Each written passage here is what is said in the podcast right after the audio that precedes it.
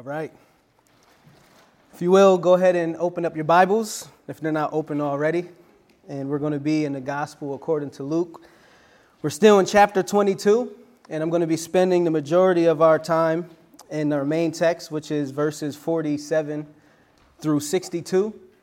Um, if you're taking notes, we'll also be spending a little bit of time in John chapter 18 and Matthew chapter 26. Um, so put a note there or finger there um, because we'll be visiting there quite a few times. But um, as we witnessed in other pivotal moments within the ministry of Jesus, we have another account um, that's in all four Gospels, uh, not just the Synoptic Gospels, which always causes us to look just a little bit closer, and it helps us to, I think, walk away with a little more clarity. Um, but at the same time, um, I don't want us to get lost in the details, and I'm going to try my best not to do that today. So, I'm actually going to give you guys the title of my sermon today, uh, which is also the big idea or the main point in the text that I'm trying to pull out for you guys. And um, I pray that it's going to be something that's evident um, for you as we look at the text. Because while we see something in the text that seems pretty hopeless, in it we also find a peace that surpasses all understanding. While we might be distracted by all the players in our passage, Jesus is still the main character. Whether it's the betrayal of Judas, the high priest, the officers, even Peter denying Jesus, the crowd who came to arrest him, those who would accuse him and even attempt to make false accusations. Beyond any illustration that I can make or application principles that I can give you guys to encourage you, I want you to walk away today seeing Jesus for who he is, and for you to know with certainty that Jesus will be who he is regardless of who we are in our worst moments and even in our darkest hour. And so, the title of my sermon today is Our Unwavering and Compassionate Savior. So, let's look at verses 47 through 62. While he was still speaking, there came a crowd. And the man came, and the man called Judas, one of the twelve, was leading them. He drew near to Jesus to kiss him, but Jesus said to him, Judas, would you betray the Son of Man with a kiss? And when those who were around him saw what would follow, they said, Lord, shall we strike with the sword? And one of them struck the uh, servant of the high priest and cut off his right ear. But Jesus said, No more of this. And he touched his ear and healed him. Then Jesus said to the chief priests and officers of the temple and elders who had come out against him, Have you come out as against a robber with swords and clubs? When I was with you day after day in the temple, you did not lay hands on me but this is your hour in the power of darkness. Then they seized him and led him away, bringing him into the high priest's house. And Peter was following at a distance. And when they had kindled a fire in the middle of the courtyard and sat down together, Peter sat down among them. Then a servant girl, seeing him as he sat in the light and looking closely at him, said, This man also was with him. But he denied it, saying, Woman, I do not know him. And a little later, someone else saw him and said, You also are one of them. But Peter said, Man, I am not. And after an interval of about an hour, still another insisted, saying, Certainly this man also was with him, for he too is a Galilean. But Peter said, Man, I do not know what you're talking about. And immediately, while he was still speaking, the rooster crowed.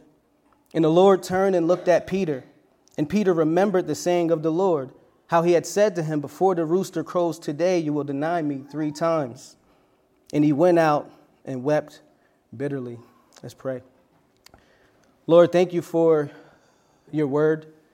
Um, Lord, thank you for your scripture that you have spoken and given to eyewitnesses, your scripture that you have given to those who walked with them, physicians and people from different places and different stripes. Um, but Lord, you authored your word and you've written it for your people. And God, we are your people.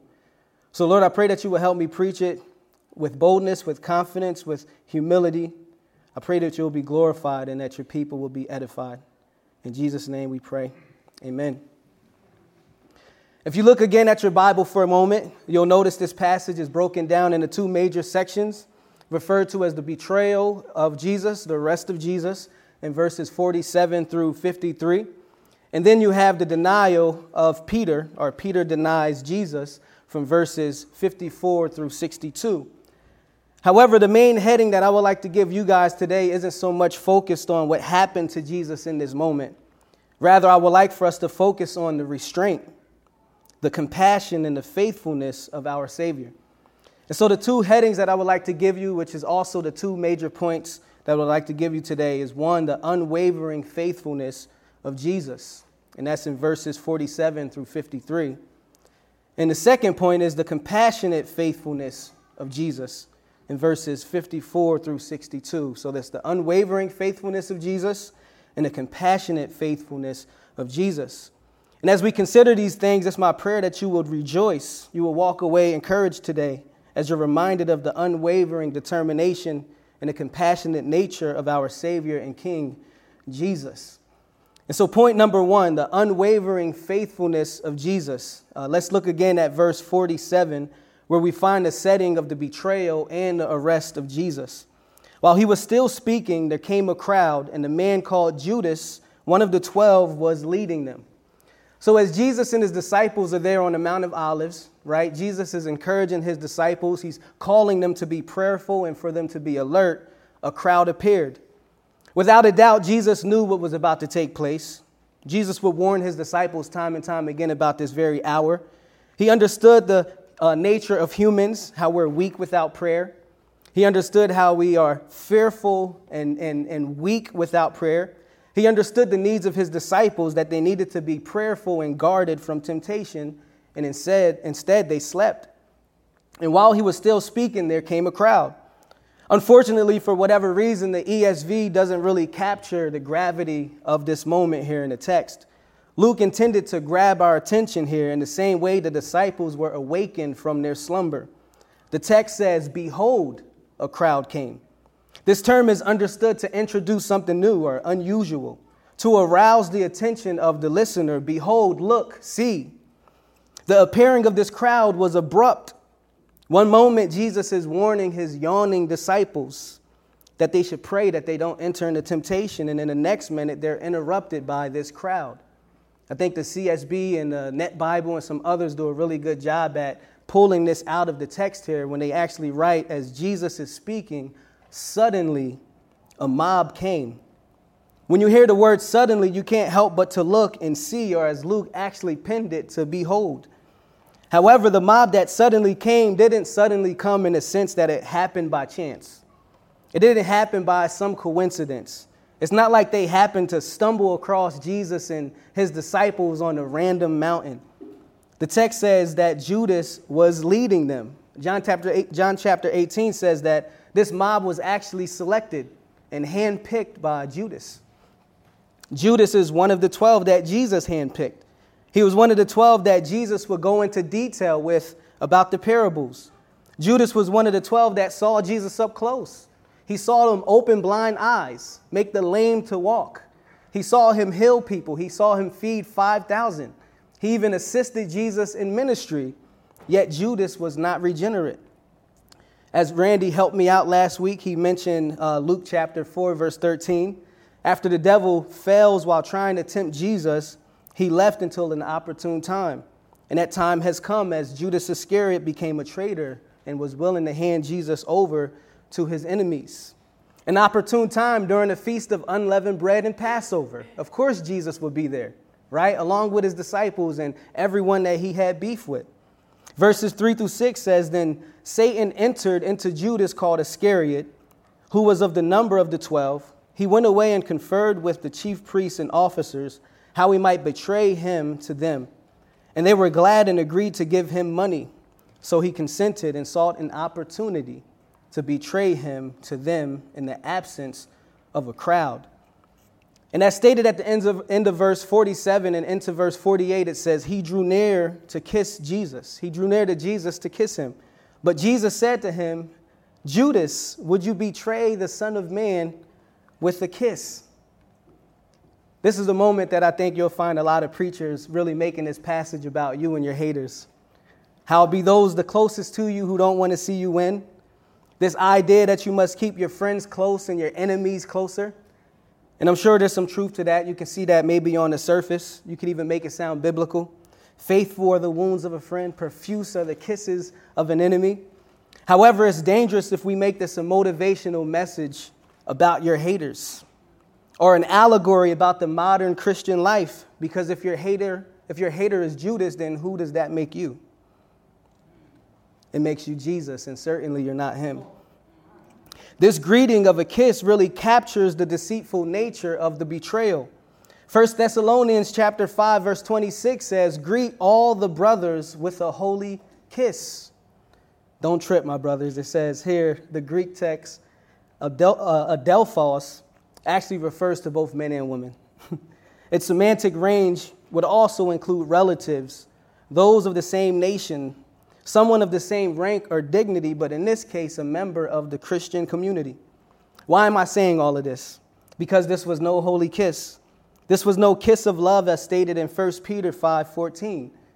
Judas betrays Jesus behind his back. And then he has the nerve to show up with his enemies and still greets him in a way that would signal brotherhood and kinship. But if the kiss of Judas that, that he greeted Jesus with was not one of love, then what was its purpose? Matthew chapter 26, verses 48 through 50. Now the betrayer had given them a sign, saying, The one I will kiss is the man, seize him. And he came up to Jesus at once and said, Greetings, Rabbi. And he kissed him. Jesus said to him, Friend, do what you came to do. Then they came up and laid hands on Jesus and seized him.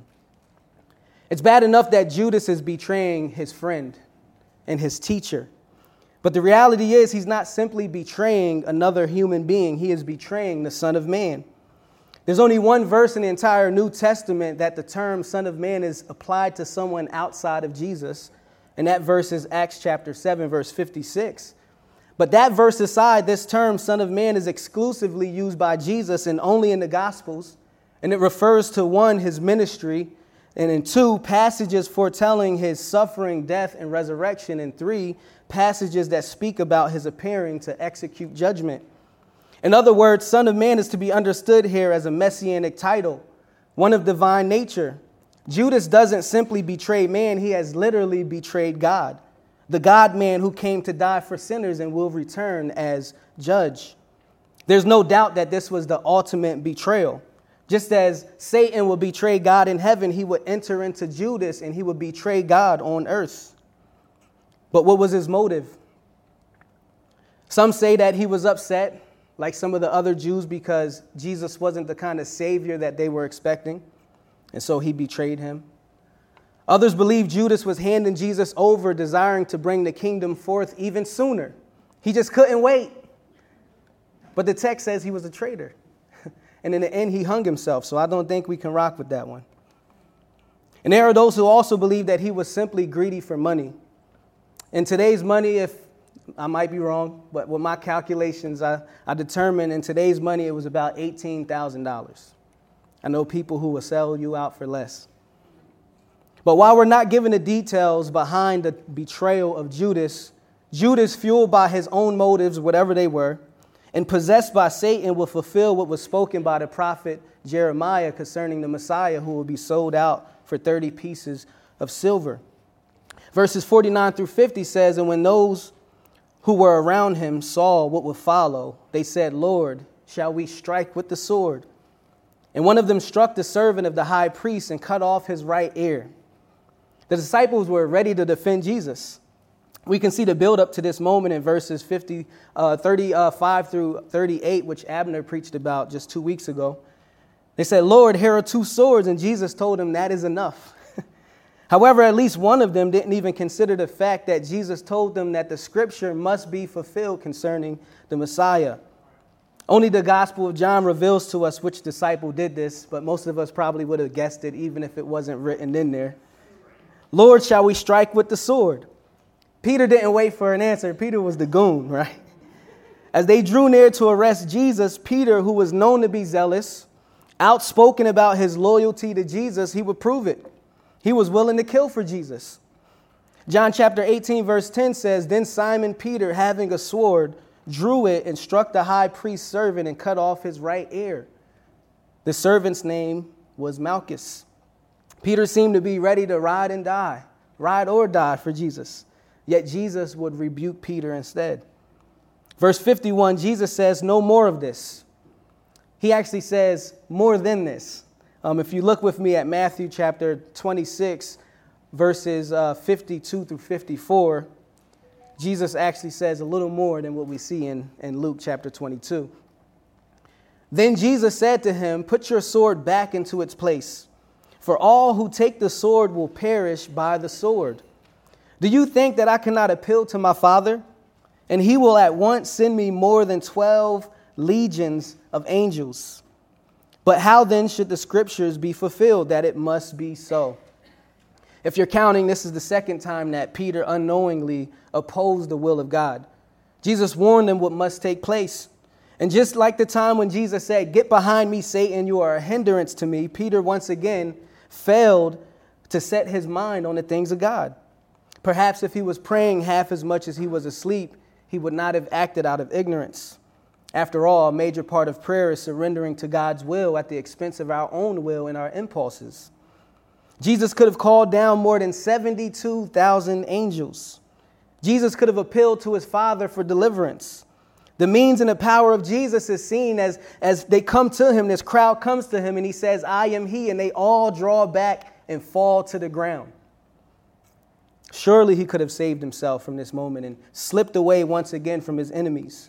Yet he stood firm. He was ready to drink the cup that the Father gave him. It's one thing to show restraint, it's another thing to show restraint under pressure and while being mistreated and I'm unable to find the words that can adequately speak to the unwavering restraint of the Son of Man, who holds all power over creation, who upholds the universe by the power of his word. He commands the sun to rise and to set, the one who commands the flowers to grow and wither away, all the way down to the single cell organisms that function according to his will, the unseen creatures dwelling in the depths of the sea that exist simply for his glory and his good pleasure. Still, he subjected himself to scorn and ridicule and betrayal, abuse, even death on the Roman cross, and he did it for me. Live in Christ Church, he did this for you. How was Jesus able to do this? While Jesus is truly God, he's also a man with a real human nature, right? Jesus was able to stand firm in the midst of injustice by constantly communing with the Father in prayer and humility. Notice the different response of Jesus here in verse 51. Instead of joining in the fight and destroying his enemies as easily as he could, instead he showed grace even to those who hated him. Just as we learned in Luke chapter 6, verses 27 through 36, where Jesus taught us to love our enemies, to be merciful, even as your Father is merciful. And so instead of Jesus fighting and standing up along with Peter, he touched the servant's his ear and, and he heals him. Um, this moment during the arrest of Jesus is actually mentioned in Luke's account, and it's also the only miracle recorded in the Bible where Jesus heals a flesh wound. I thought that was pretty uh, interesting. And I read a helpful observation about this verse that I think is worth uh, quoting here also. Quote, this miracle is also unique in that Christ healed an enemy, unasked and without any evidence of faith in the recipient it is also remarkable that such a dramatic miracle had no effect whatsoever on the hearts of those men. Neither had the explosive power of Jesus' words, which knocked them to the ground in John chapter 18, verse 6. They carried on with the arrest as if nothing spectacular had just happened. what if you saw someone heal someone by just touching their ear? It doesn't even say he picked up the piece of his ear that fell off. They just went on about with their arrest like nothing spectacular just happened. Verses 52 and 53. Then Jesus said to the chief priests and officers of the temple and elders who had come out against him, Have you come out as against a robber with swords and clubs? When I was with you day after day in the temple, you did not lay hands on me. But this is your hour and the power of darkness. Judas had brought along with him the Pharisees, the chief priests, the officers of the temple, and even managed to rally together a band of soldiers. This Roman cohort could have been a force of up to 600 men and would have been ordered by Pilate. They knew that there could potentially be an uprising. They knew that there would be a huge crowd around Jesus since it was during the, uh, the Feast of Unleavened Bread and the Passover. They weren't going to let Jesus get away this time, and so they treated him as if he was a robber, bringing with them clubs and swords, and they came at night. This would look much different than the triumphal entry that just took place. This time, the Messiah would come down the mountain in the custody of his enemies. It's not looking so triumphant anymore. And it's not like this was their first opportunity to arrest Jesus. It's not like Jesus was in hiding. He says, Day after day, I was with you in the temple. And we know this because of how often he was questioned by the religious leaders. They were trying to trip him up often, trying to make him look like a hypocrite or accuse him of blasphemy. And Jesus would also rebuke them out in the open and he would make examples out of them.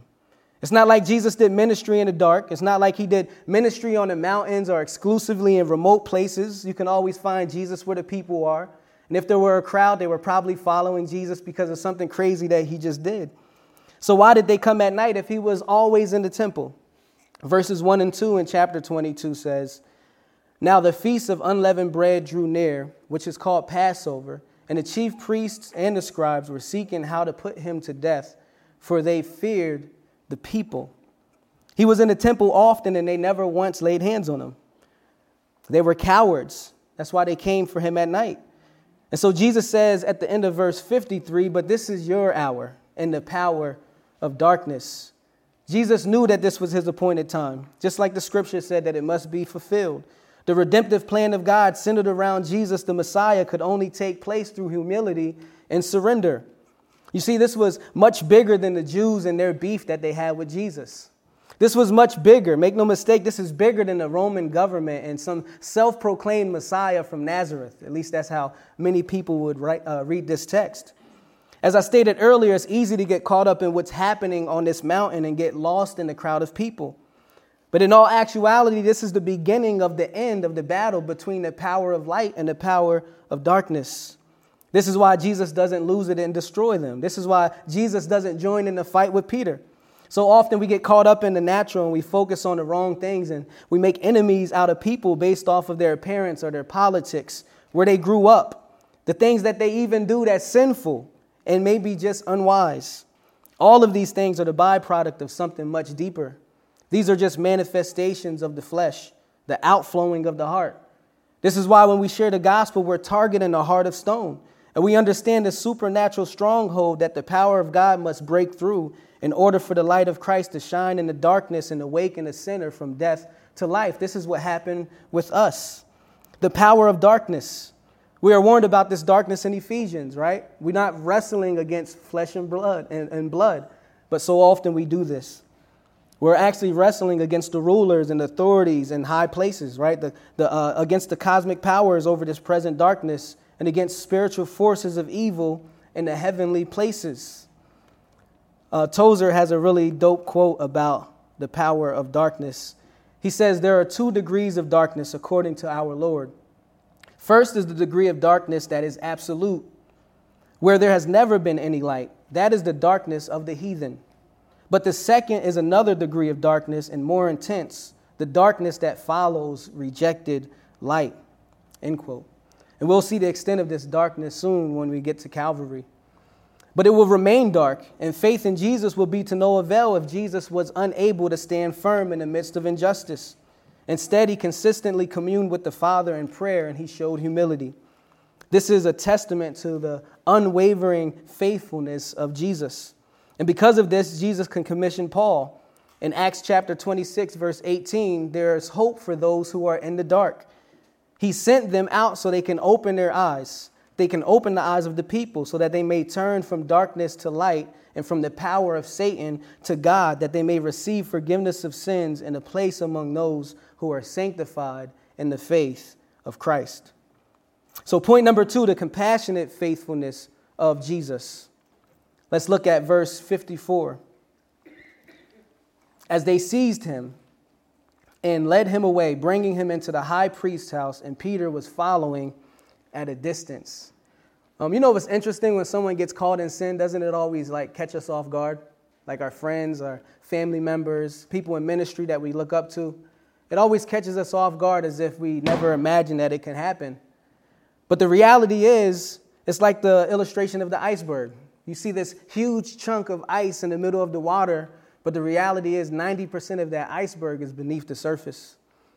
For someone to fall into great sin before they lead, leading up to the place of the great sin is small little compromises that you might not see, you might not take notice of. If I can give my own illustration, someone might go from running a race with endurance, controlling their breath, focusing on the prize ahead, to being distracted about what's happening around them. They begin to doubt and to lose their stride. Their breathing pattern begins to sound just a little bit different, and they can no longer keep up. And the next thing you know, they're following behind at a distance. Peter, the bold disciple, the disciple who was ready to kill for Jesus and die for Jesus, or at least go to jail for Jesus. He stood next to Jesus when he was being betrayed by Judas. Peter was also with Jesus as he was arrested, but he began to distance himself from Jesus. Many believe Mark ran off so that he can escape capture. Um, the Gospel of John mentions there was another, gospel, uh, another disciple that followed. Many people think it is John. Um, and so maybe this is worth a note here. If it is John, John was also the only one to be found at the cross of Jesus when he died. And he was with Jesus in the courtyard as he stood before Caiaphas, as Peter stood outside the door. And there's no other disciples mentioned here in the passage. But our gospel focuses on Peter, and Luke finds it necessary to highlight the fact that he was following behind at a distance, which is very different than his posture just moments ago. And we'll see that distance continue to grow as he denies even knowing who Jesus is.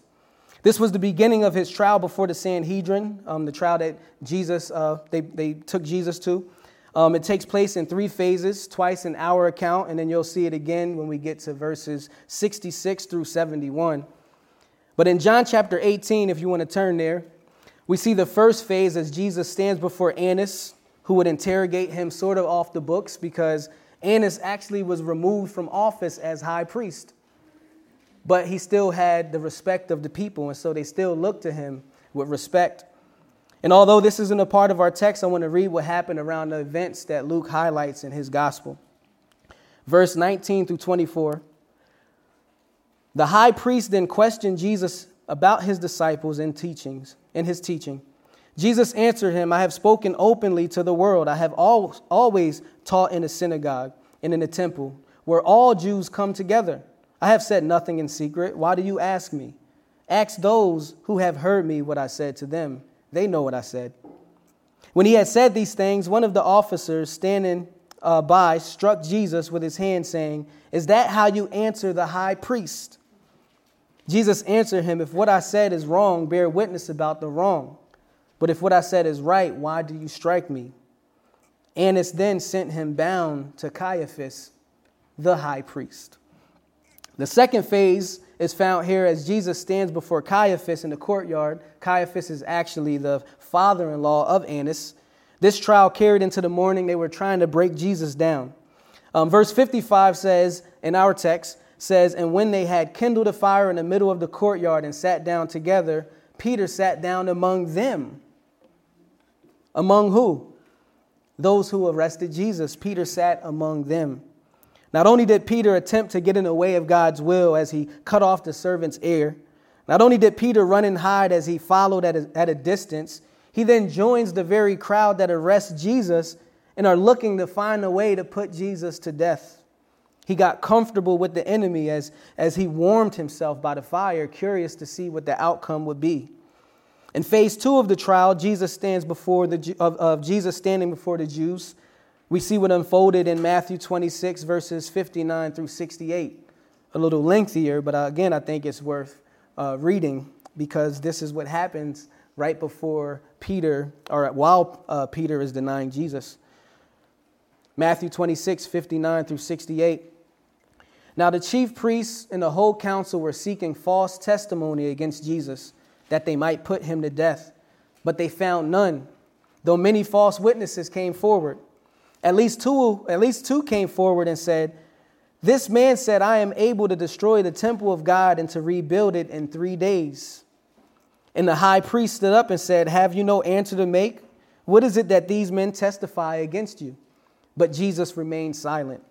And the high priest said to him, I adjure you by the living God, tell us if you are the Christ, the Son of God.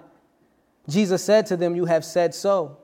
But I tell you, from now on, you will see the Son of Man seated at the right hand of power and coming on the clouds of heaven. Then the high priest tore his robes and said, He has uttered blasphemy. What further witnesses do we need? You have now heard his blasphemy. What is your judgment? They answered, He deserves death. Then they spit in his face and struck him, and some slapped him. For a second, can we just pause and consider what our Savior actually had to endure for us before even getting to the cross? He was rejected by his own people according to the flesh. He was defamed by the religious leaders in the crowd. He was unjustly arrested and taken away as if he was a criminal. He was abused. He was spit upon. He was mocked. People lied about him. This is just in our text alone. The Son of Man, who is one with the Father in spirit, subjected himself to persecution in order so that he can, he can secure salvation for all who would believe in his name. This is our unwavering and compassionate Savior. Let's look to our text again in uh, uh, verses 56 through 60, where Luke writes about the denial of Peter. Starting at verse 56 Then a servant girl, seeing him as he sat in the light and looking closely at him, said, This man also was with him. But he denied it, saying, Woman, I do not know him. And a little later, someone else saw him and said, You also are one of them. But Peter said, Man, I am not. And after an interval of about an hour, still another insisted, saying, Certainly this man also was with him, for he too is a Galilean. But Peter said, Man, I do not know what you're talking about. And immediately, while he was still speaking, the rooster crowed. Here we have another incident that would be so easy to omit from the biblical record. Instead, while this is an unfortunate event, what we have is an account that should encourage us in a number of ways. It should serve as a warning for us about the slippery nature of drifting away and encourage us to stand firm. The inclusion of Peter's denial of Jesus is a mark of authenticity when we look at the Bible. These men that we hold in such high regard, and we should, they're just men, they're not superheroes. They were far from perfect. This is just one of many examples. Not long ago, we just read about Peter confessing Jesus as Lord being the foundation that Christ would build his church on. so no one would actually expect Peter to deny Jesus, definitely not three times. He had multiple examples or multiple opportunities that um, he had to repent, multiple opportunities to stand up for Jesus when it mattered the most, yet he would deny him instead. The first denial is found here in verse 56 as Peter is warming himself by the fire. There's a servant girl, um, the servant girl of the high priest. She noticed him. And this term here for a servant girl or slave could refer to either a young woman um, or a little girl. Um, we really don't know anything about her other than that. But she noticed him and she knew that Peter was with Jesus. Yet he denied it, saying, Women, I do not know him. Mark's gospel goes even further to say Peter not only denies knowing Jesus, but he doubles down. He says, I neither know, he said, I neither know nor understand what you mean. This was no mere denial of knowledge, it was a denial of fellowship. I do not know him was an idiomatic formula or expression known for being used in the synagogues, meaning I have nothing to do with him. It's pretty wild. The second denial happens in verse 58. After he left the gateway, Peter goes to the porch where he saw a maid, or where a maid saw him. She said, You too are one of them. You were with Jesus of Nazareth. She was so certain because she was actually in the garden when they took Jesus. This maid is actually a relative of Malchus. If you remember, that was the guy who got his ear cut off by Peter. And even though she may have been there to see Jesus heal him, instead she insisted and she pressed Peter even further. And this time, Peter makes an oath as he denies it. He makes a vow. This term here expresses the idea of swearing by an idol or something significant. He says, I do not know the man, I am not one of them. The third denial starts in verse 59 when Peter is on the porch and there's bystanders nearby, and they begin to say, Surely you are one of them. The way you talk gives you away. he even tried to blend in with the, tr- the crowd, but he couldn't hide. And as he denied Jesus, his very speech gave him away because he sounded like a Galilean. I want to ask when you talk, does people equate your speech to someone who walks with Christ? Or do you sound just like everyone in the world? The same talking points, It's easy to get caught up in those talking points. I'm repenting from using some of those talking points. So Peter got angry at this moment. He began to curse. He began to swear, sounding just like those in the crowd. He says, I don't know what you're talking about. I don't know the man. and before he can even finish, the text says, immediately while he's still speaking, the rooster crowed. If you're wondering how Peter could get to such a place, notice the progression and the stumble that led to his fall. First, there was a change in proximity as he distanced himself from Jesus. How often do we see this in the body? Someone distancing themselves from Jesus. We saw this with a brother who served in ministry for more than 30 years. After neglecting the local church, neglecting reading and meditating on the Word of God, he fell away. And now he stands as an enemy of our Lord and his people. If you're here today and this is you, you need to know that it's not a safe place to be distancing yourself from the Lord or the body. We have to remain close to the shepherd and his flock because the wolves are waiting. So, first, he distanced himself, which led to a change in fellowship as he became a part of the crowd. When you begin to distance yourself and fall back, you are no longer following near to Jesus or his people. You cannot hear his voice and you will begin to listen to the voice of others. He got comfortable. He sat there warming himself as Jesus is being mocked, falsely accused, as Jesus is being beaten. And so finally, this change in proximity and this change in fellowship led, led to a change in identity. Peter no longer identified as a disciple of Jesus. He became one with the crowd who also denied Jesus. If you follow the narrative, it's, it's pretty sad. It's like watching a car about to crash. You can just see it coming. R.C. Ryle says, quote, the snare was around his neck. He could not escape. He plunged deeper into error than ever. He denied his blessed master three times. The mischief, be it remembered, had been done before. The denial was only the disease coming to the head. End quote. This is what happens when we don't pray. When we sleep on the power of darkness, our light is easily hidden or even put out, and we become comfortable sitting, walking, and living in the dark. May this never be said of any of us. Finally, let's look at verses 61 through 62. And the Lord turned and looked at Peter. And Peter remembered the saying of the Lord, how he had said to him, Before the rooster crows today, you will deny me three times. And he went out and wept bitterly. Jesus turned to look at Peter. Only the Gospel of Luke mentions this here. The NIV makes it a point to say that the Lord turned and looked straight at Peter. While Peter turned away from Jesus, Jesus turned towards Peter. I don't know what it's like to be like Peter in this moment. I never been up against maybe what Peter was up against in this moment, being among a crowd of people who wants to kill the person that you're following, the person that you've given your life to. So I would never judge Peter in this moment, but I do know what it's like for the Lord to look at me and my sin. And I'm grateful that he did. How many times have you denied the Lord in thought? How many times have you denied the Lord in words or even in your actions? Oftentimes, our first reaction is to run, which is another form of denial, because it's only in the Lord where we find rest, forgiveness, and grace.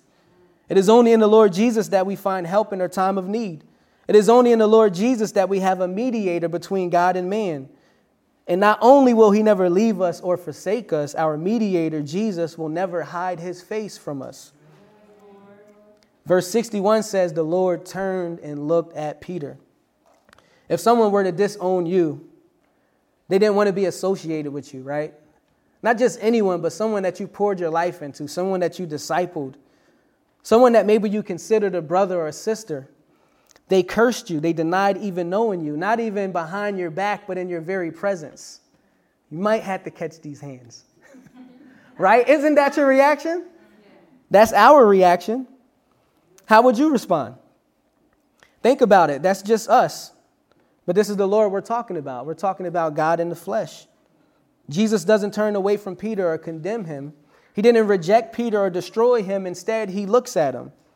Notice the restraint again of our Lord as we see his loving compassion. Is this not a real life example of what the gospel looks like?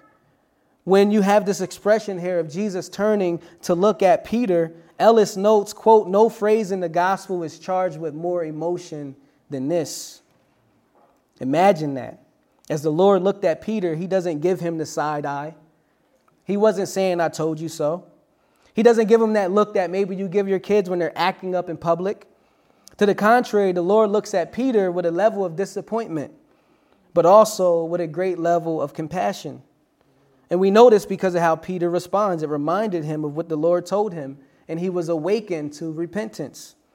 And Peter remembered the saying of the Lord, how, it, how he had said to him, Before the rooster crows today, you will deny me three times.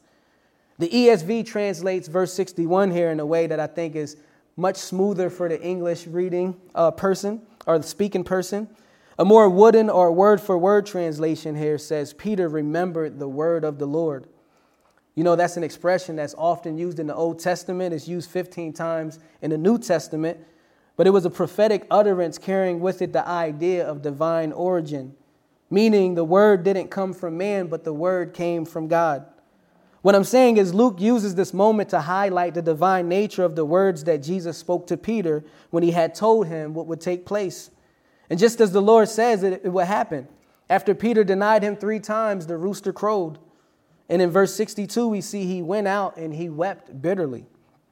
I love the way one commentary dealt with this passage, and uh, I want to read it because paraphrasing it is not going to do it justice, and you'll see what I mean. One commentary said, quote, a rooster's crow, not a human voice, made Peter realize what he had done. Reinforcement came in one glance from Jesus. Jesus' words stabbed their way into Peter's memory. Before the rooster crows today, you will deny me three times. The brashly self confident man disappeared now he distanced himself from the crowd. Outside by himself, he wept bitter tears. Grief overwhelmed him. Follow Jesus to prison and to death? He could not even follow him to a mockery of a trial. The grief was as deep as Judas's later proved to be, but the response and subsequent actions would be quite different. Guilt led Judas to suicide, it led Peter to Pentecost. End quote. His response was real. The Gospel of Mark says Peter broke down. He was contrite in spirit. He wept bitterly. And surprisingly, this word here that we translate as, bit, as bitterly is only used two times in the New Testament. In both cases, it's used to describe the nature of Peter's repentance. He didn't just feel bad, he didn't just have a little bit of remorse, but as Jesus looked at Peter, his heart turned back to the Lord.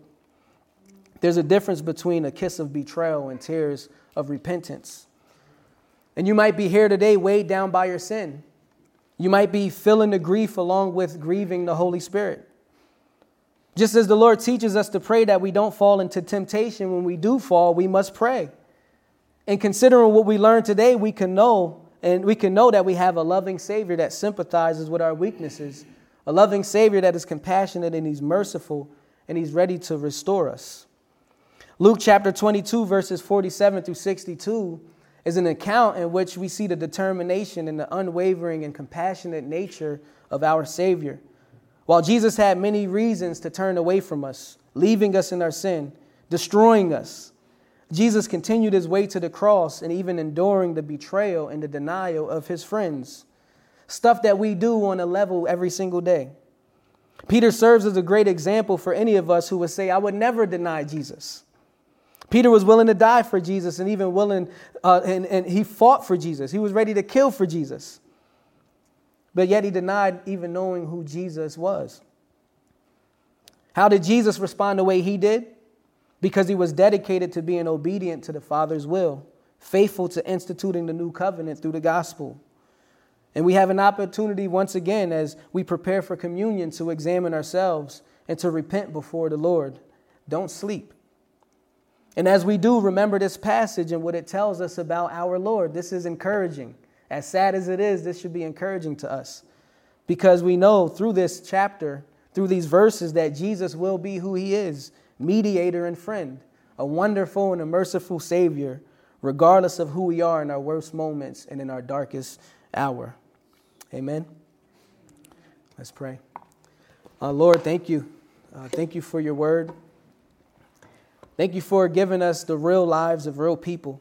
Thank you for not sugarcoating it and only showing the good in people and making this walk seem impossible. Um, Lord, this walk is impossible without you. But Lord, thank you for showing us examples of when we fall, you're there to restore us, not there to condemn us. Um, in you, we know we have life and a life more abundant. So, Lord, help us to walk, help us to stay close to you and to your people. For it's in Jesus' name we pray. Amen.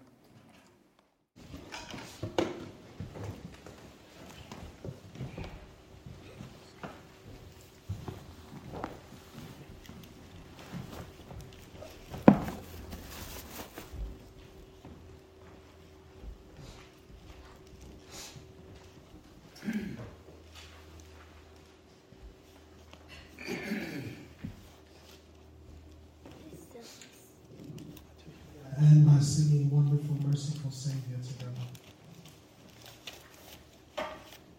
hunger.